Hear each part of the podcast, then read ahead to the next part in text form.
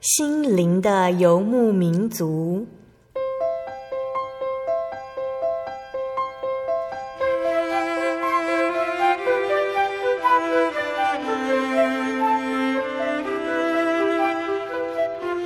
在这个谁都不管谁的后现代社会里，每个人的心灵都是游牧民族。成长的过程就是寻找的过程。每一颗漂泊的心灵，其实都在寻找生命的绿洲。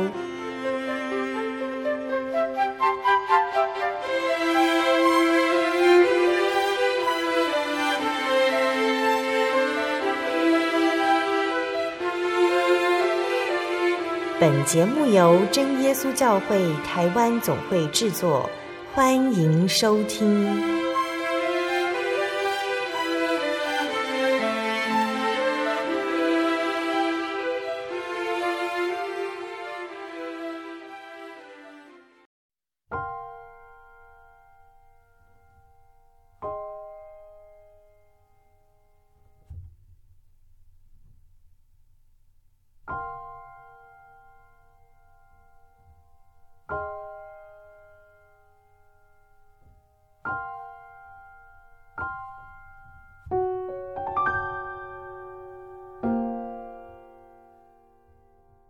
Hello，所有在空中的听众朋友们，大家平安，欢迎收听今天的心灵的游牧民族，我是贝贝。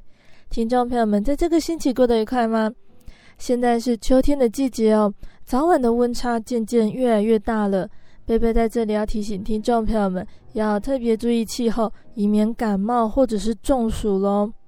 今天心灵的游牧民族要播出的节目是第九百三十五集《小人物悲喜》。数算恩典节目邀请了真耶稣教会十全教会的林志源神学生，他在节目上分享主耶稣在他们家族中的恩典见证，还有他报考神学院的原因哦。那来自高雄十全教会的志源大哥，真耶稣教会的这份信仰是从他的曾祖父那个时候流传下来的，到志源大哥这一代已经是第四代了。主耶稣在他的家庭中有许多恩典见证。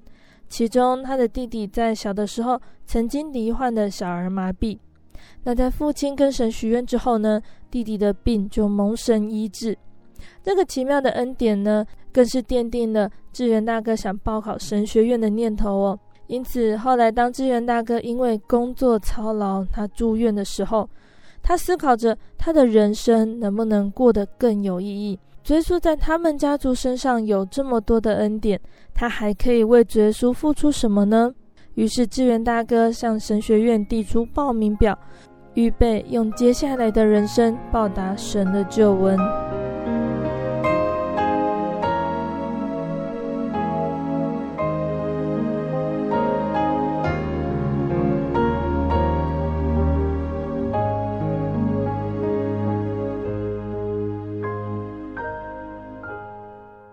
那在节目开始，请志源大哥分享之前呢，我们先请志源大哥来和听众朋友们打声招呼哦。嗨，对啊，各位亲爱的听众，大家平安。呃，感谢主，让小弟今天有这个机会到这边来跟大家分享我的见证。志源大哥今天要来跟听众朋友们分享，他为什么要就读真耶稣教会神学院的见证呢？那可以先请志源大哥跟我们分享吗？你的家族当初是怎么接触到真耶稣教会这个福音呢？嗯，感谢主，就是我们家会来信主，是我曾祖母那个那一代，就是开始来信主。嗯、那那时候因为是日据时代，嗯、那我的曾祖母她因为她罹患了日本脑炎。那在那个时候，日本脑炎是没有药可以医治的一个疾病。嗯，然后当初其实我们家庭的宗教是一般传统的道教信仰，所以当初罹患这个病的时候，其实我的曾祖父也是到处去求神，那问卜，那希望就是说我的曾祖母她的病可以好转。那因为那时候我们家是做从事呃做豆腐的工作，那就是我们有请一个一个眼睛看不见的一个阿伯来帮我们磨豆子。那因为早期那个磨那个黄豆，就是必须用那个石磨，然后靠人工这样子来磨，所以就是请那个阿伯来家里，就是帮忙磨豆子。那那个阿伯他是我们很早很早的真耶稣教会的信徒，那平常他就是会跟我们传福音。那可是其实人在平安的时候，你会觉得这个福音可能我们不需要，或者说我们不会想去改变我们呃既既有的一个信仰。那后来但是那个阿伯知道我们家里的情况，知道我曾祖母。患了这个病，那他也知道我们花了很多的功夫，花了很多的钱，然后去想让这个病得到医治，但是都是没有任何的效果。嗯。所以这个阿伯就告诉我们说：“你们要不要来信耶稣？”那很感谢神的怜悯，就是那时候我的曾祖父他愿意到教会来慕道。嗯。那在那时候，因为呃，罹患这个病是会传染的，嗯、所以罹患这个病当初的隔离措施非常的严格，所以就是说，你罹患病的那个村庄，就是会用那个草绳把它围起来，嗯、就是任何的人都没有办法随意来进出，因为怕这个病会扩散，会传染给其他的人。嗯，那听长辈讲，就是说那时候的隔离措施，就是说。你得到这个病的人，就是会被隔离。嗯、那往往人还没有断气的时候，就是会被抬抬去，就是火化掉了，因为怕这个病会传染给更多的人。嗯，那所以就是我我我我们也是很心疼，说我的曾祖母怕被人家知道，怕就是被隔离起来，所以我的曾祖父他就是会把利用白天，就是把我曾祖母就。背到那个那个草丛里面去藏起来，那、嗯、或者说把它背到那个坟坟墓坟场那边去把它藏起来，然后就是躲避日本警察，有时候会到家里来看，因为邻居可能知道说我们家里有人会患有人患病，然后会来家里面来查看是不是真的有人患病啊。所以因为是这样隔离措施，所以我们那个阿伯就请教会的人。就是到家里来祷告，那就是趁着黄昏的时候，因为天色比较暗，然后就是光线也比较不够，那就打扮成农夫的样子，那就走那个田埂，那就偷偷的到这个村庄，那到我们家里面来祷告这样子。然后祷告之后，第一次祷告之后，就是很奇妙，就是在那个第一次祷告完之后，我的。曾祖曾祖母就是那天晚上，她可以平安，可以很安稳的睡一觉。嗯，因为以前在发病的时候，不要说睡觉，就连躺着都是一个很痛苦的事情。嗯，然后在几次，然后因为第这样子的一个很奇妙的一个神的恩典，然后让我们感受到。哎有神的一个同在，那在几次的祷告之后，我的曾祖母就这样子不药而愈。嗯，然后当时我的曾祖父他就许一个愿，就是说，如果我的曾祖母她的病可以好，我们当当时候的人就是愿意来信主。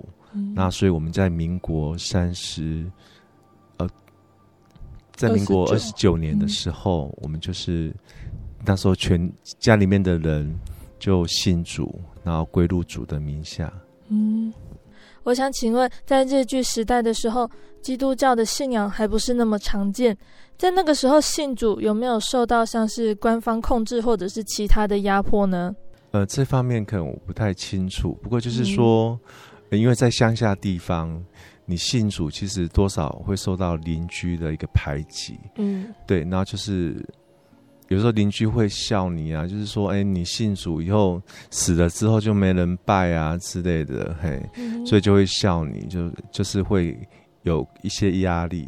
不过，就是感谢主，就是当初邻居看到我们这样子的一个恩典，就是邻居说：“哎，如果你们信得好，你们这信信主耶稣，并可以得医治，我们这全村庄的人都要来信主。嗯”那可是后来我的曾祖母她病好了，那全村庄的人也没来信主，那只有一两户真的是得到神的恩典，特别的恩典，那有来信主。那其他的人他看到恩典，可是他他也。他也摸到恩典，可是他没有把握住这个恩典。嗯，对。感谢主哦，这么奇妙的救恩临到了志源大哥一家人呢、哦。那这份救恩到志源大哥这一代是第四代了，算是蛮长的时间哦。那家族里的成员对于这份信仰有什么样的想法呢？就是得到很多的恩典。嗯，对。那包括我的弟弟，包括我自己。也是得到很多的恩典。那志源大哥想跟听众朋友们先分享哪一则见证呢？呃，就是其实我印象很深刻，就是说，在我小学一年级、二年级的时候，嗯，然后就是有一次我父亲在在洗澡，那那时候我们还没有这个观念，就是还没有这个知识，就是说你那个。热水器不能装在浴室里面。嗯，对，那时候因为那时候热水器并不是那么普遍，那所以就是早期我们就把那个热水器就是装在那个浴室里面。嗯，那我父亲他就在里面洗澡。那因为一氧化碳的关系，就是热水器我那个没有完全燃烧，火没有完全燃烧，所以就是产生一氧化碳。嗯，然后就是他在洗澡的时候，那我。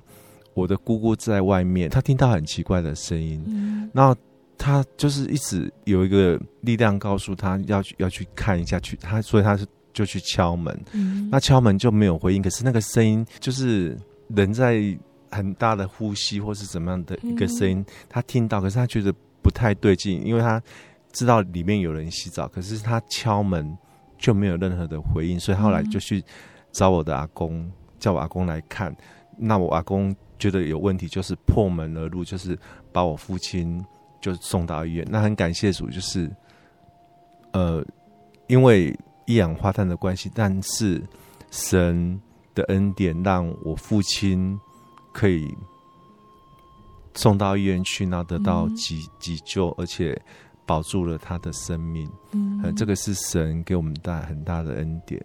那包括我父亲在小时候，其实他。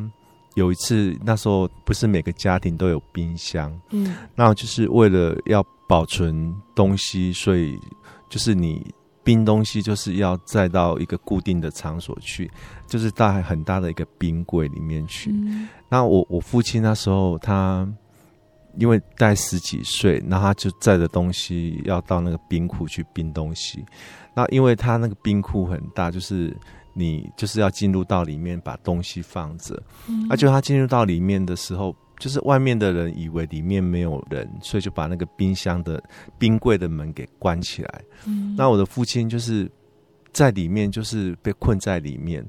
那可是他那个从里面没有办法把外面的门打开，嗯，所以他就是这样子在里面也也也是祷告，求主耶稣来拯救他，来帮助他。嗯，那。很奇妙，就是说他觉得他好像撑不下去的时候，外面就有人就把那个冰柜的门打开，嗯，然后因为这样子，他就是得到神的拯救，然后就是保住了生命，这样子，嗯，对，这是我父亲告诉我，我印象很深刻的两个见证。那志远大哥是什么样的原因让你有想要报考神学院的念头呢？嗯，其实感谢主，就是。会有想来报考神学院，是主要是感念神的恩典，嗯、感念主耶稣的恩典。就是我弟弟小时候，那那时候其实我大我弟弟三岁，嗯，然后我弟弟在小时候一一岁多的时候，他得到了小儿麻痹，嗯，那得到小儿麻痹，就是那时候就有一次，我的我的母亲就带着我们四个小孩。嗯。然后就坐客运车，又就是回到我外婆家，然后就坐客运车，就是玩了几天回来之后，就发现说，哎，我弟弟他那个就发烧，然后原本他因为一岁多，其实原本会站，可是好像就是脚也没有什么，就是好像不太动。嗯，那可是就是以为是说，哎、欸，可能是人很多，然后、因为就是人很多，那就是因为这样才引起发烧。那脚可能就是人很多，像被挤压到，所以好像就是因为这样子就没有什么动。嗯、那所以刚开始前几天也也就没有特别去注意它。那可是后来这个发烧就一直持续，好像也没退。嗯、那父母亲就是先带。带我的弟弟先到诊所里面去。那到诊所里面去，医生他就跟跟医生讲状况。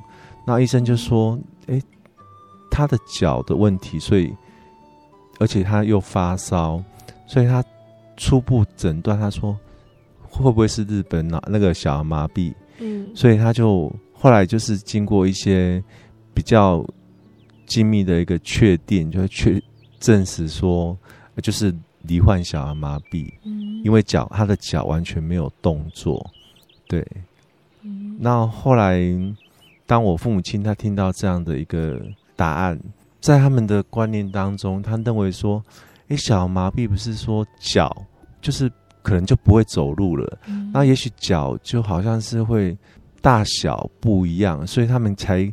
才警觉到那个问题的一个严重性，嗯，所以他就后来虽然那时候家里的经济不好，可是做父母的其实他还是会想办法让小孩子就是得到医治。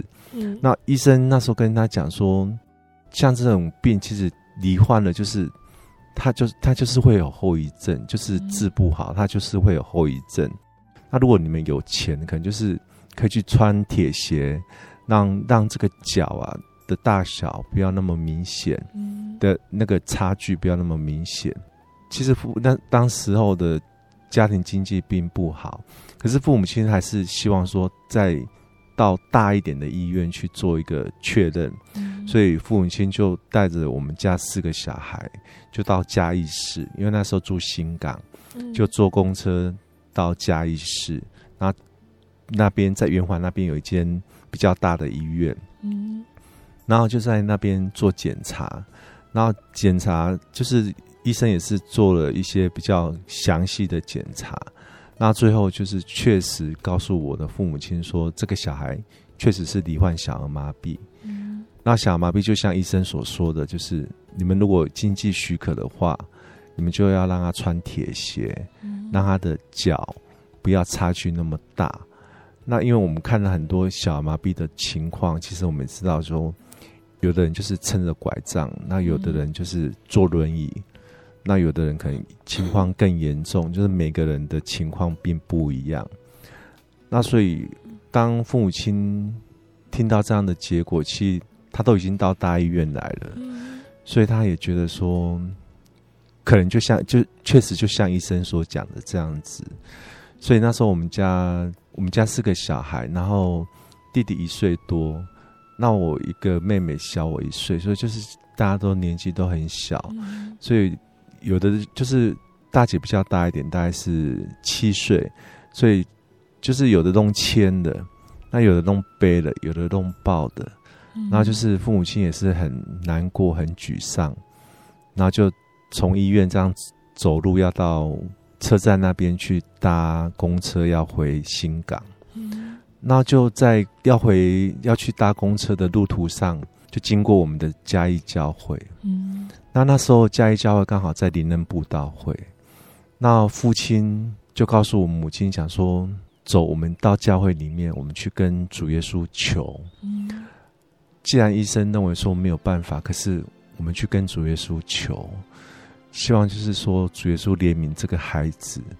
所以父母亲就带着我们。”一家人就到教会里面去，那父亲事后转达，他其实他那时候跟主耶稣讲说：“主啊，如果你愿意让这个小孩子留下来，就请你让他可以平安的活下来，不要造成他一辈子的一个负担。”嗯，那如果他没有办法好，那就求主耶稣你带他回家，回天家，因为做父母的其实。真的很不希望看到自己的小孩子一辈子受苦，嗯、所以那时候的父亲其实是很迫切的跟主耶稣这样子的来祷告。然后其实父亲也心里这样子许愿，就是说，如果这个孩子可以好的话，就是说我们家两个男孩子，我们希望有一个可以出来为主耶稣来献身，来当传道。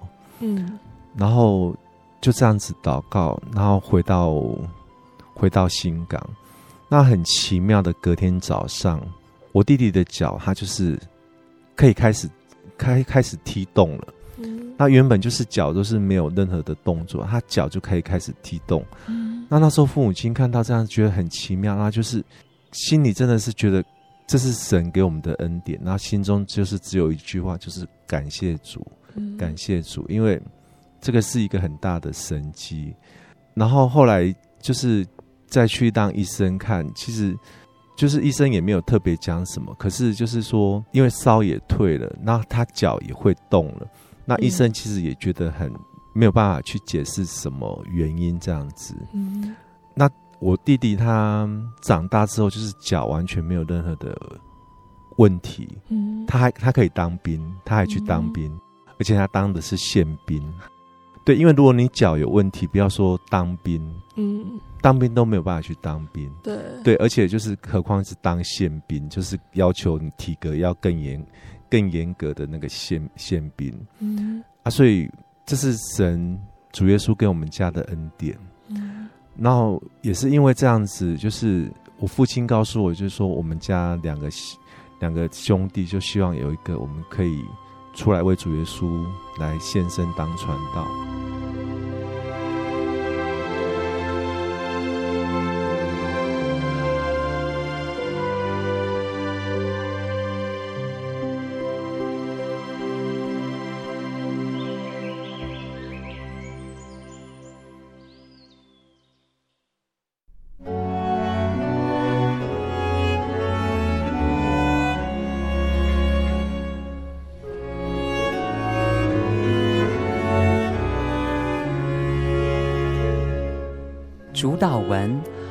在天上的父，愿人都尊你的名为圣。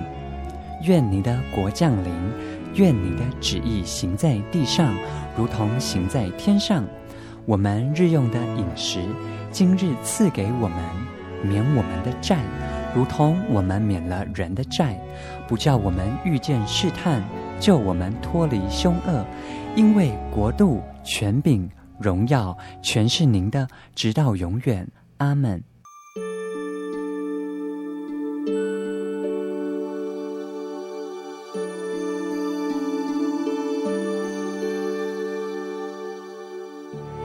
亲爱的听众朋友们，欢迎回到心灵的游牧民族，我是贝贝。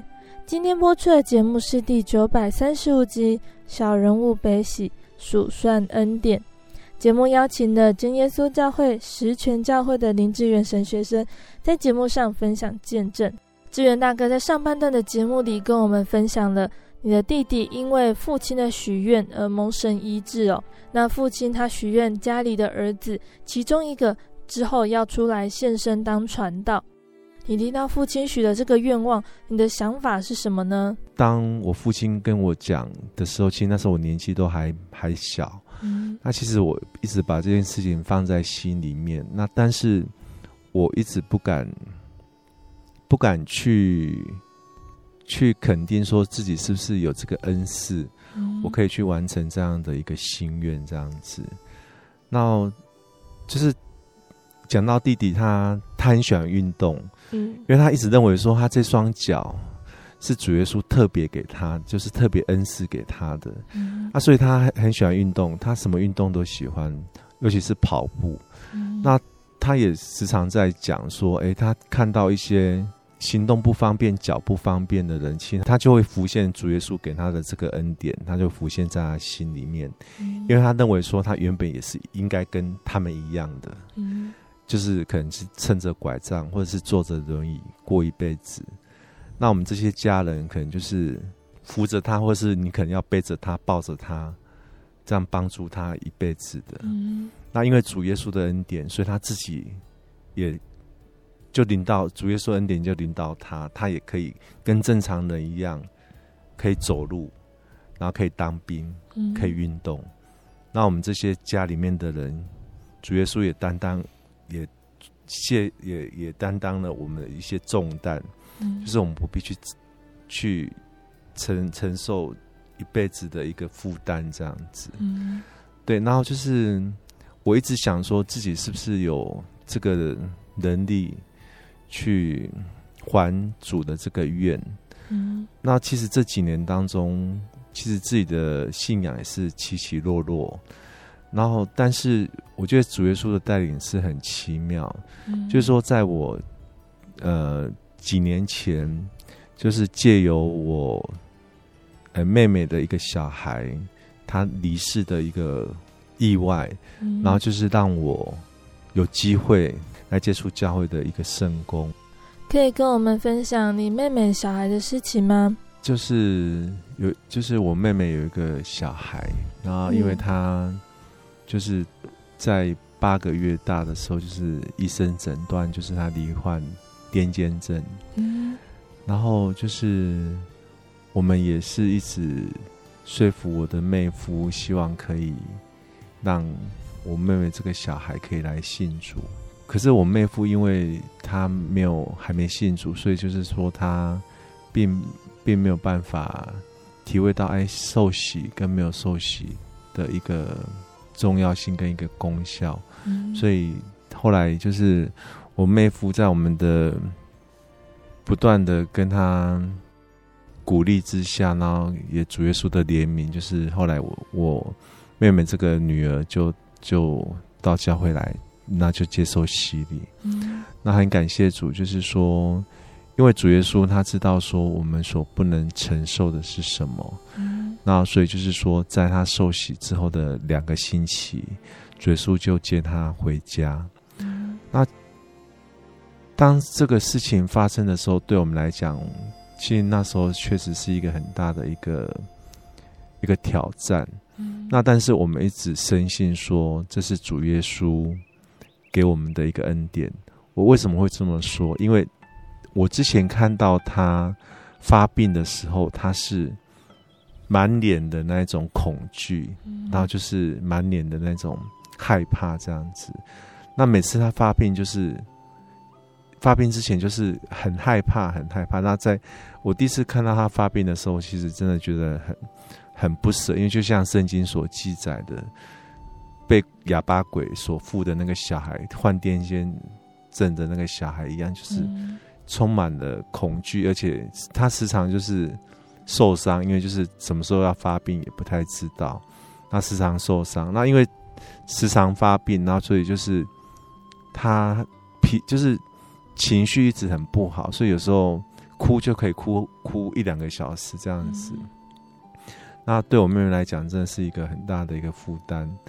那就是在他受洗之后，我我记得他受洗之后的那那个下午，嗯，我看他的那个表情跟之前真的是完全的不一样，嗯，因为他真的好像是被解放的那种感觉，嗯，而且心那个表情是充满了，就是很很很喜的，而且是很。像一般的小孩子一样，我真的感受到，就是说他受洗之后，主耶稣对他的一个爱。嗯、所以我我他受洗之后，他跟我讲一句话，他那时候他五岁，他说：“舅舅，呃，求主耶稣帮助我这样子。”我就觉得这个小孩子，呃，那么小的年纪，他讲这样的话，所以他真的之前他所承受的那种痛苦跟煎熬。就是在他受洗的时候，他真的是完全得到主耶稣的一个释放，跟一个拯救。嗯、然后当他受洗完之后，他发病，他发病的那个时候，真的是纯粹是发病而已。嗯、他的脸没有恐惧，他就是发病，然后就是不省不省人事，然后就过几分钟，然后又又才才清醒。嗯，对，所以他那个发病。受洗之前的发病跟受洗之后的发病是完全不一样的，嗯，这是我很深刻的感受到，说洗礼真的对他的一个恩典，而且洗礼的一个功效。嗯，然后当他发生意外然后离世的时候，其实我们真的是心里是很很坚信，说这是神给我们的一个恩典。虽然我们很不舍，但是主耶稣知道说我们可以承担的是什么，不可以承担的是什么。就像我的弟弟一样，神也是怜悯了我们，就是让我弟弟他可以健康平安的这样子来过一辈子。那我们这家人也是不用再去承担这些重担。那就像我妹妹一样。因为我们知道说这个孩子是到哪里去，嗯，对，所以我们心里是很平静安稳的，充满了感谢。那现在就是经过好几年之后，从起初我的妹夫其实他也不不是他不谅解，就是说为什么这个孩子就是会这样子来离世这样子。嗯，那但是就是说他这几年当中，其实他也知道说这个离世对他们来讲其实是，是好的。为什么？因为其实他看到一些不健康的小孩，包括小孩本身，他们所要去承担的那些病痛，那包括父母亲他们本身，他们要去照顾小孩的那个辛苦，他也看到了，而且他的一些朋友也有相同的一些情况，去他可以看到说，其实他是真的非常辛苦，所以这几年他其实已经慢慢感谢主，就是也是主。的一个怜悯，让他们可以更放宽心胸来面对这样的一个事情，然后也可以渐渐走出这个悲伤。那因为这件事情，其实让我感受到主耶稣给我们这个家一个很大的恩典。嗯，那之前因为工作的关系，或者是因为读书的关系，所以有一段时间我并没有参加教会的一个团契，呃，包括青年团契，或者说。高中时候或是专科时候的一个团契聚会，嗯，那有段时间没有去参加，但是我我还是会去教会，嗯，所以包括我在当兵的时候，其实我都会找时间去教会。嗯，虽然我没有在在这个团契当中，嗯，来参加聚会，但是神的恩典，包括这个信仰，并没有离开了我。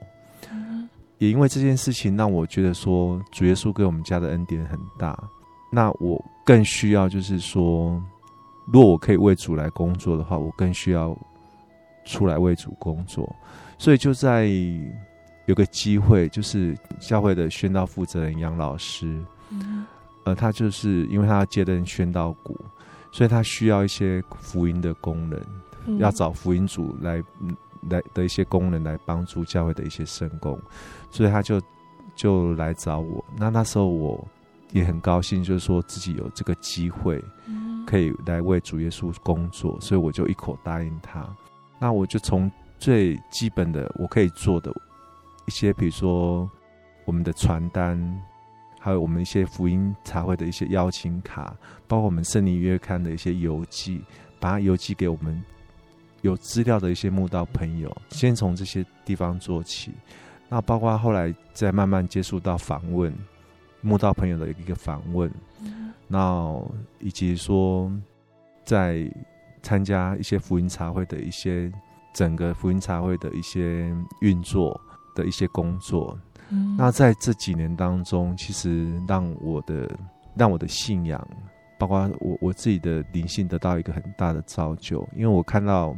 从慕道朋友当中，我看到有很多慕道朋友，就像主耶稣所讲的，他们是没有牧人的羊群，真的是需要怜悯，需要神的救恩的一个怜悯。嗯。那很多慕道朋友的状状况，其实病痛的也好，或者说也有被鬼附的也好，其实状况并并不是那么好。那我们那时候在。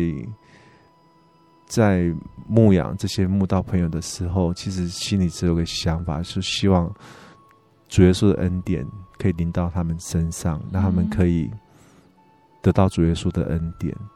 那在这几年的呃福音组的工作，呃，让我得到很多，那也学习到很多。嗯，那包括就是也有机会到。医院去从事探访，那包括医呃医院的一些布道的协助一些的工作，嗯，然后让我得到很多的一个造就。那也因为这样子，就是让我有机会接在承接教会的一个资讯股的工作，嗯，那在教会的工作接呃接任负责人的工作上，自己也得到很大的造就，嗯，因为我觉得说很多的事情，呃，需要更多的人出来帮忙为主来。来做工。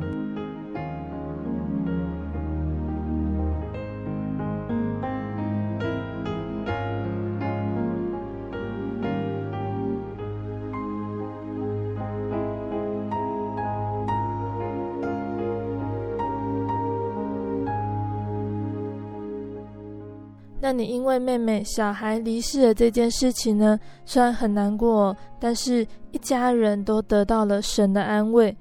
以及你在教会里的服侍，有一些心得，还有信仰历程，让你觉得你应该出来当传道吗？哎，是。嗯，那可是其实像之前所讲的，就是父亲曾许一个愿，嗯，那可是我一直不敢去想说自己是不是有机会去还主耶稣的这个愿，嗯，那。神的带领是很奇妙的，因为从这几年福音组的工作，一直到接任负责人的工作的一个操练，跟一个学习，然后让我学习到很多，也让我就是说在教会施工上的一个侍奉，也学习到很多的东西，然后灵性上也得到很大的一个造就。那神的带领很奇妙，就是我一直以为说自己可能就是一辈子做相同的工作，嗯、然后可能就是有机会出来为教会来做事情，可能就是这样子而已。我并没有仔细去，并不不太敢想说我我会出来献身当传道。嗯，然后就在去年的时候，因为。呃，家里面工厂的一些因素，嗯，因为就是工厂就从阿公那时候就是一直都开始运作，那可是我们那时候是在住宅区里面，嗯，那因为渐渐的住宅区里面并没有办法再有工厂的一个存在，所以就是我们必须要迁厂，嗯，那突然间就是。你必须要去迁场，然后你也不晓得说要迁去哪里，啊，所以那时候自己心里也觉得很慌，也很乱。那也是不断的在祷告，就是说求主耶稣可以可以带领，然后开路，让我们就是说可以工厂可以顺利的来来迁移，嗯，然后让工作可以持续来进行。那可是那时候，其实因为这样子，自己也很烦恼。嗯，然后之前自己有胆结石的一个病况，那就是因为这样子很烦恼，那所以就是胆结石又复发，那所以就到医院去住了一个礼拜。嗯，对，到医院住了一个礼拜，然后在那个礼拜当中，其实就是每天就躺在那个病床上面，那就。等到等等着早从早上那等到晚上那睡觉，那又每天这样过了一个星期。那那时候其实就觉得自己的生命好像是应该这样子过一辈子吗？或者说我我生命难道没有办法，就是说有更有意义的一个过法吗？嗯。所以那时候刚好教会就是神学院就是有。招招生的一个讯息，招考神学生的一个讯息。嗯。那可是那时候有考虑这个问题，然后就是那时候，呃，有听说，哎，去年的时候就是报考年龄是可以到四十五岁，嗯，那有要修改说，哎，以后就是只能四十岁才可以报考。嗯。那因为那时候去年，去年我今年四十三岁，所以去年是四十二岁，所以就等于说，如果真正修改了，我就没有办法再去报考。嗯，那后来就是有正式的公文就下来说，哎，确实今年要改成四十岁才能报考，四十岁以前才可以报考神学院，嗯、就等于说你四十岁以后就没有再办法报，就没有办法再报考。嗯、那所以就等于说，去年是四十五岁，四十五，去年是四十五岁来报考，所以我就想说，我只有这个这次的机会，嗯，来报考神学院，就等于说我去年没有报考，我就再也没有机会报考。嗯，那所以我就利用一天的晚上，就是自己就先把那个报名表，那把把我要去报考神学院的一个动机的一个一个内容，一个动机，然后就是把它写好。嗯，可是我并并那时候我我还没有跟我太太讲，然后也。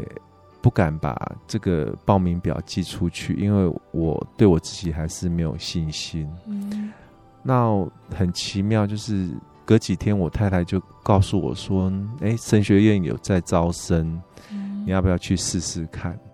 那那时候我才跟我太太讲说：“其实我报名表已经写好了，那可是我一直没有寄出去。”那我听太听到太太这样子鼓励我，其实我。真的才有勇气把那个报名表给寄出去，嗯，所以就是因为这样子，神的带领就是让我有机会来参加考试，然后也是我最后一次可以参加考试。当你的父亲告诉你小儿麻痹的这个见证，还有他许的愿望哦，你会不会觉得说，我有自己的人生规划，我为什么要听你的话出来当传道呢？有，因为其实就是说。当我父亲告诉我的时候，其实那时候我心里是很排斥，嗯，因为其实我觉得说，好像自己有很多事情想要去做，嗯，那其实也很感谢神，就是这几年当中，其实自己也有有机会去读自己想要去读的书，然后有机会去做自己想要去做的工作，这样子，嗯，后来就是。再回来就是到家里面工作之后，其实我一直以为就是可能就是这样子，在家里面工作过一辈子这样子，并没有想说，哎、欸，自己有机会来考神学院。谢谢志源大哥跟我们分享的这么多见证，还有信仰历程哦。那我想请问志源大哥，你觉得真耶稣教会的这份信仰对你来说有什么样的意义呢？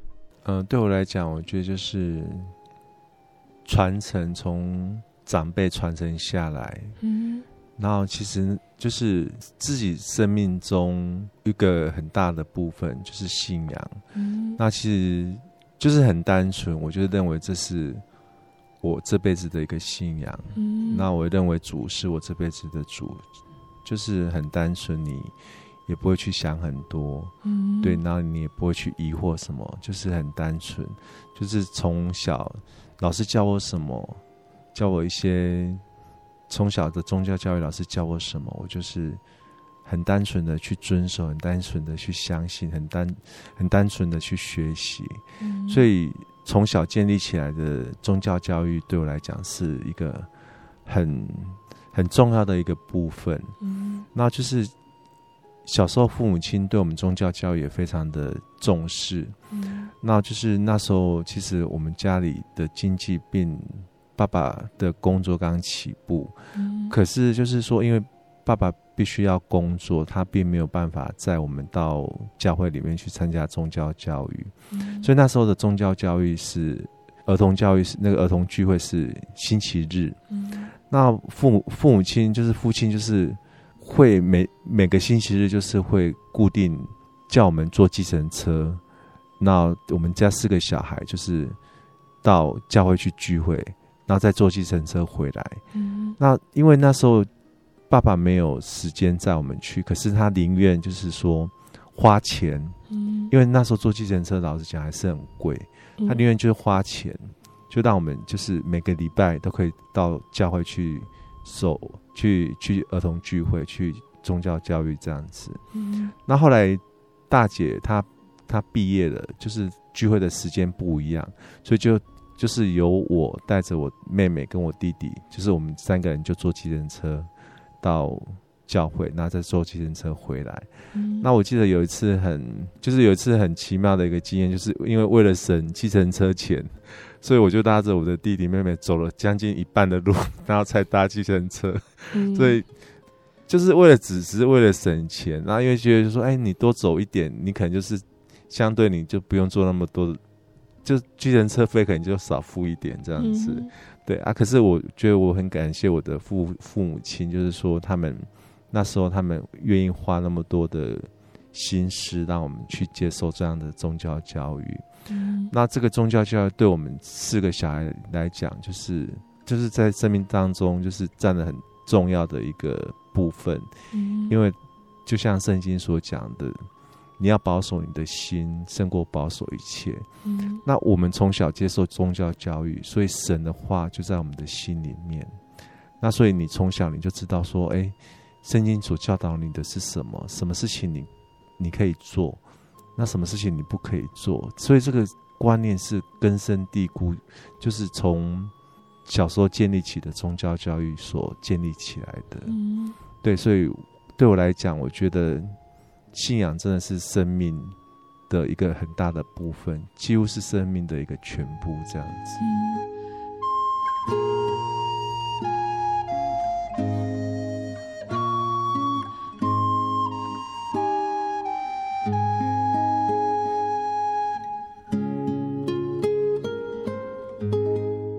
感谢神呢，我们今天听到了志源大哥分享的美好见证。那也愿神带领志源大哥在神学院就读的过程中呢，都能够顺利，并且恩典满满。最后，我们要请志源大哥来和收音机旁的听众朋友们说几句话吧。嗯，其实我想借这个机会，然后跟亲爱的听众朋友讲，就是说，在我们生命当中，或许我们会遇到说。靠人的力量没有办法去解决的事情，嗯，然后很多事情其实并不是科学可以去去验证的，尤其是信仰这个东西，嗯，那就是说，当我们遇到挫折、遇到困难、遇到我们生命中我们所没有办法去承担，或者说我们所没有办法去解决的这些问题的时候，去，亲爱的朋友，其实你可以。到真耶稣教会来，将你所遇到的这些问题告诉主耶稣。嗯，对，我们所没有办法承担，人所没有办法去承担，所没有办法去改变的事情，相信主耶稣会为我们开路，也相信主耶稣会带领我们生命的脚步。如果你认识主耶稣，其实你的生命会因此而得到很大的一个改变跟造就。嗯。你的生命可能不再自己一个人在孤军奋斗，你会你是有主跟你同行来走这一辈子。嗯，我想跟大家分享诗篇三十四篇的第八节。嗯，他说：“你们要尝尝主恩的滋味，便知道他是美善，投靠他的人有福。”嗯，其实信仰就是必须靠大家来体会。如果说你体会到了神。你从神那边得到了恩典，你就会相信这个份这份信仰是真实的，是存在的。所以，亲爱的朋友，就是我，我希望大家都有这样的一个福气跟恩典，就是可以到教会来，到真耶稣教会来，来参考圣经的道理。那也希望就是大家可以来体验从主耶稣那边得到的一个恩典。也就是圣经所勉励我们的，就是尝，当你尝到了主恩的滋味的时候，你的生命真的会变得不一样。其实神主耶稣恩待我们的家，也必会恩待你们的家。嗯、所以，亲爱的朋友，就是当你遇到挫折、遇到苦难的时候，遇到病痛的时候，嗯、请你不要放弃你自己。这时候，你可以，你可以寻求主耶稣，相信主耶稣。会给你满满的恩典。感谢主哦！听完了志源大哥分享的见证，贝贝想到在圣经的以弗所书二章八节，这里说：“你们得救是本乎恩，也因着信。这并不是出于自己，乃是神所赐的。因为有耶稣同在，志源大哥的曾祖母罹患的日本脑炎才能够康复。也因为耶稣垂听了志源大哥他爸爸的祷告，医治了年幼的弟弟，让一家人看到神的大能，永远记得主耶稣的恩典和慈爱。主耶稣给予的这份救恩呢，不是因为人有好表现、好行为，或者是很有钱、身份很尊贵才给他救恩。那其他没有钱、没有身份的人不能够拥有救恩等等，不是这样子的。耶稣是看人的内心，耶稣他是看到这个人，他需要一位真神，他需要神的帮助，而且他愿意相信耶稣是唯一的救主，是唯一的真神。亲爱的听众朋友们，主耶稣现在也正看着我们的内心呢。他愿意倾听我们的祷告。只要我们来到教会，来到神的面前，放下内心的忧愁和重担，主耶稣必定会牵着我们的手。我们就会发现这条人生路不一样了。主耶稣会带领我们，直到在天国乐园享受永远的福乐。那在节目的最后呢，贝贝要来播放志源大哥要点播给听众朋友们的诗歌。这首诗歌是赞美诗的第三百九十五首《向高处行》。这首赞美诗的歌词很美哦，其中有一段歌词是这样子说的：“世上充满疑虑无助，非我所愿长居之处。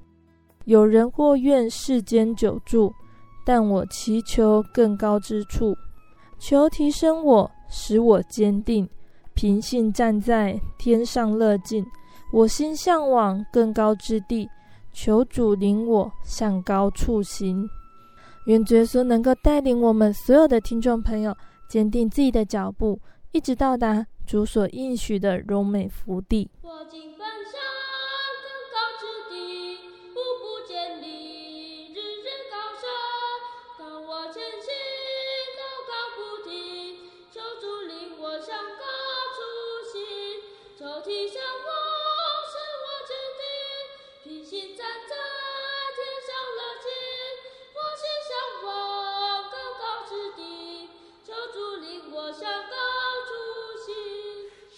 充满一粒呼出，非我所愿。相聚之处，有人或愿世间求助。当我祈求更高之处，求提升，我是我坚定，一心站在。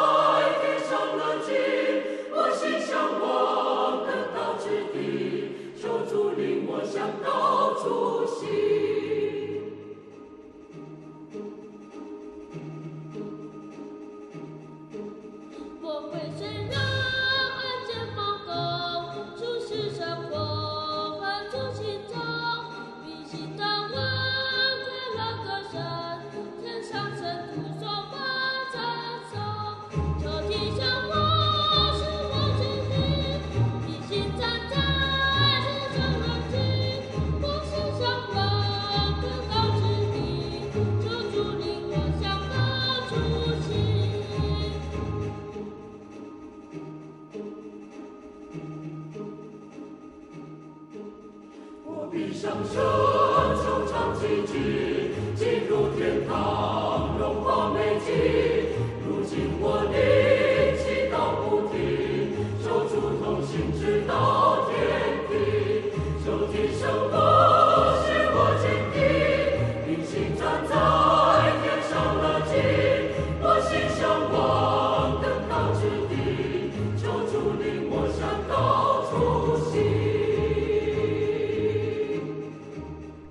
的听众朋友们，我们的节目到这边要结束了。在节目结束之后呢，如果你想再听一次志源大哥的分享，可以来信索取这一集的节目 CD。如果你想要认识真耶稣教会和圣经道理，欢迎来信索取圣经函授课程。来信都请寄到台中邮政六十六至二十一号信箱，台中邮政六十六至二十一号信箱，或是传真零四。二二四三六九六八零四二二四三六九六八，谢谢你收听今天的节目，也欢迎大家亲自来到真耶稣教会，共享主耶稣的救恩与福气。我是贝贝，我们下个星期再见喽。我的心是一只鸟飞行接